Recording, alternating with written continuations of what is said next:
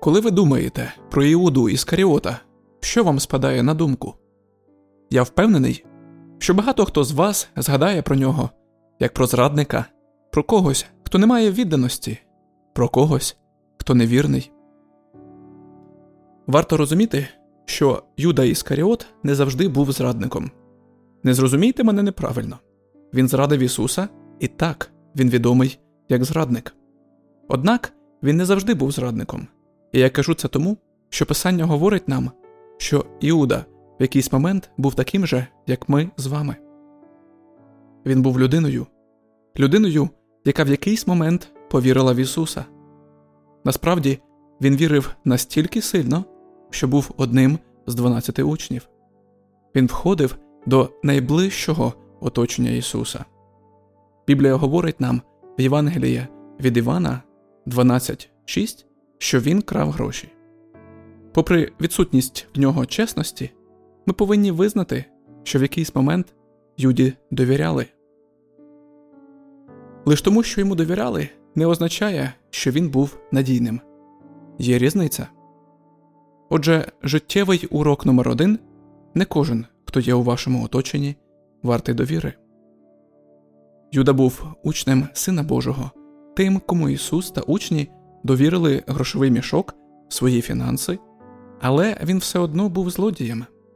В Євангелії від Івана, 12 розділі, 6 вірші, сказано, що Юда мовив це не тому, що дбав про бідних, а тому, що був злодієм. Він завідував скринькою з пожертвуваннями і крав гроші звідти. Тобто, бувши відповідальним за мішок з грошима, він зазвичай брав собі те, що в нього клали. Тепер життєвий урок номер 2 чи багато хто з нас справді слідують за Ісусом? У нашій біографії в соціальних мережах написано, що Бог стоїть на першому місці. У нас може бути футболка з надписом Дитя Боже, нам довіряють в церкві, але подібно Юді ми крадемо. Можливо, ви не крадете гроші, як він, але, можливо, ви крадете похвалу і поклоніння, призначені Богу. І замість того, щоб сказати хвала і слава Богу за те чи інше, проявляючи гордість, ви приймаєте похвалу, призначену Богу, і говорите: Я зробив це, і все це завдяки моїй наполегливій праці. Юда Іскаріот поставив правильні галочки у списку необхідних умов для ходіння по вірі. Можливо, він впорався з цим краще, ніж ми з вами. Це підводить нас до третього життєвого уроку, який говорить ніколи не думайте, що ви ніколи не змогли б стати юдою. У першому посланні до коринтян, 10 розділі, 12 вірші, говориться Тому, хто думає, що він стоїть, хай стережеться, щоб не впасти. Друзі, нам потрібно зійти з наших високих моральних п'єдесталів і чогось навчитися. Ми будемо в безпеці лише тоді, коли матимемо мудрість зрозуміти, що ми також вразливі до відступництва від Ісуса Христа. Візьміть урок з падіння Юди, замість того, щоб просто судити його. Дізнайтеся, чого не слід робити, навчаючись на помилках інших людей та уроках із Біблії, адже це мудрість. Отже, Юда повірив і пішов за Ісусом, як ви і я. Він був покликаний, як і всі інші апостоли. Ісус дав учням, включаючи Юду, владу зцілювати хвороби й немочі і виганяти бісів з тих, хто був одержимий. Про що свідчить перший вірш 10 розділу Євангелія від Матвія. І, покликавши своїх дванадцятьох учнів, Ісус дав владу над нечистими духами, щоб виганяти їх і зціляти від усякої хвороби і всякої недуги. І Юда робив все це в ім'я Ісуса. Читаючи 10 розділ Євангелія від Матвія, ви виявите, що Ісус послав 12 учнів з чіткими інструкціями, і серед цих 12 учнів, очевидно, був Юда. Отже, Юді було доручено йти проповідувати Євангелія, як і нам з вами. Юді було доручено знайти заблукалу вівцю точно так само, як і нам з вами. Юді було доручено виконувати Божу роботу і зцілювати розбитих серцем точно так само, як і нам з вами. У Євангелії від Матвія в 10 розділі, 7 вірші написано А ходячи, проповідуйте, наблизилось Царство Небесне. Це означає, що Юді було доручено проповідувати і навчати про настання Царства Божого тієї ж звістки, яку повинні поширювати ви і я. Всі ці настанови, дані учням, включаючи Юду, в Євангелії від Матвія, розділ 10, стосуються і нас, християн сьогодення. Ми повинні виконувати Божу роботу, ми повинні проповідувати Євангеліє, ми наділені владою через ім'я Ісуса. Тож тепер наш вибір вирішити, чи воліємо ми підкорятися Слову Божому, чи продовжимо ходити в непокорі. Чи можемо ми стверджувати, що слідуємо за Ісусом, але при цьому ігнорувати місію, призначення чи покликання, які Він поклав на наше життя? Нам потрібно вибрати, чи зраджуємо ми Його і йдемо в напрямку, протилежному Його волі для нас, або ми залишаємося на колишньому шляху і продовжуємо залишатися вірними слугами Господа? У всіх нас є вибір, і ми повинні приймати рішення. Юда пережив стільки всього, коли йшов за Ісусом. Він бачив чудеса, він бачив знамення, але все ж він прийняв рішення піти проти Бога. Тепер ми всі також можемо свідчити про доброту Божу в нашому житті, тому що в той чи інший момент Бог щось зробив для нас. Він захищав вас, він любив вас, він провів вас через важку ситуацію. Отже, у кожного з нас є свідчення Божої любові та дії в наших життях. Чи вирішите ви продовжувати слідувати за ним?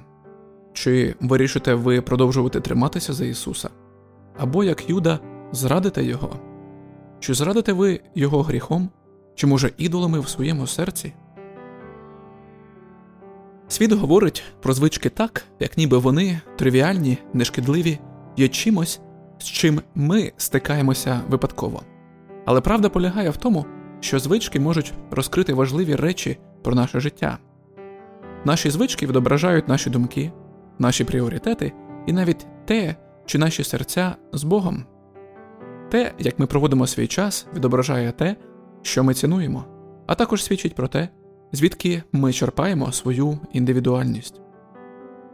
За своєю суттю, звички формуються, коли ви виконуєте будь-яку дію так часто, що вона стає частиною вас. Звичайно, є здорові звички, і, звісно, є нездорові та шкідливі. Я вірю, що один з найкращих способів переконатися, що ми постійно ставимо Бога на перше місце, це виробити здорові звички. Отже, поговоримо детальніше про ці корисні звички, які ми, християни, повинні практикувати. По-перше, нам потрібно виробити звичку молитися. Спочатку звернення до Бога в молитві може здатися страшним, але чим більше ви це робите, тим більше розумієте, що молитва це просто розмова з Богом. Він хоче, щоб ми приходили до нього зі своїми думками та почуттями. Коли ви перебуваєте в центрі випробування, моліться. Коли ви святкуєте велику перемогу, моліться. Молитва, яка починається як звичка, стає способом життя, і це може змінити ваш погляд на все.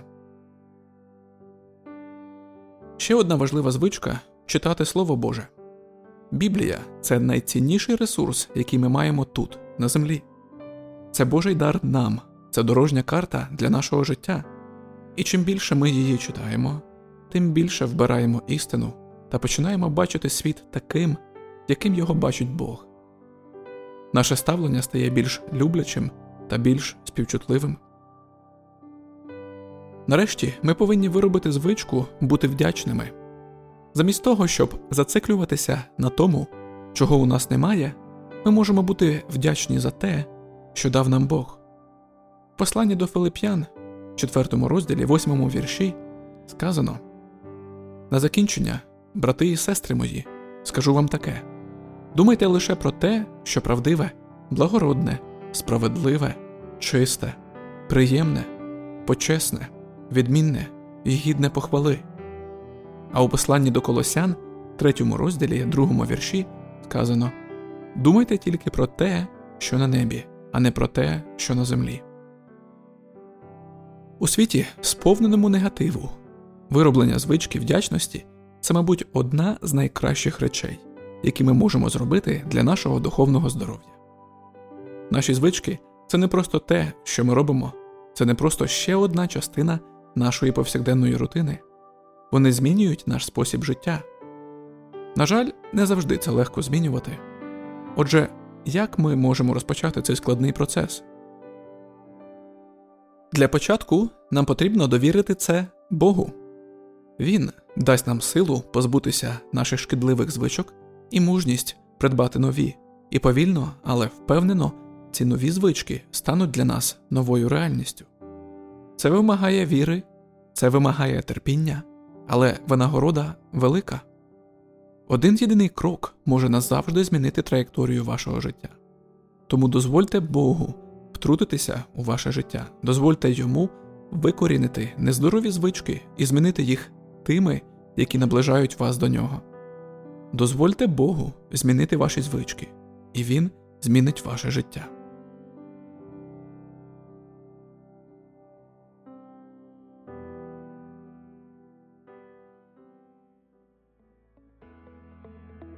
Привіт, любий слухачу! Цей подкаст був записаний на базі храму миру в місті Київ та адаптований з матеріалів YouTube каналу Grace for Purpose. Наша мета допомогти вам розвивати відносини з Богом, а також благовість, зокрема через мережу інтернет. Якщо ви шукаєте церкву або місце, де вас приймуть, почують та зрозуміють, ми щиро вас запрошуємо до храму миру. Звісно, наше служіння потребує вашої підтримки фінансової та молитовної. Посилання для пожертвувань знайдете у наших соціальних мережах. Ми будемо раді отримати від вас повідомлення. Звертайтеся з пропозиціями та своїми молитовними проханнями до нас. Тут вам раді.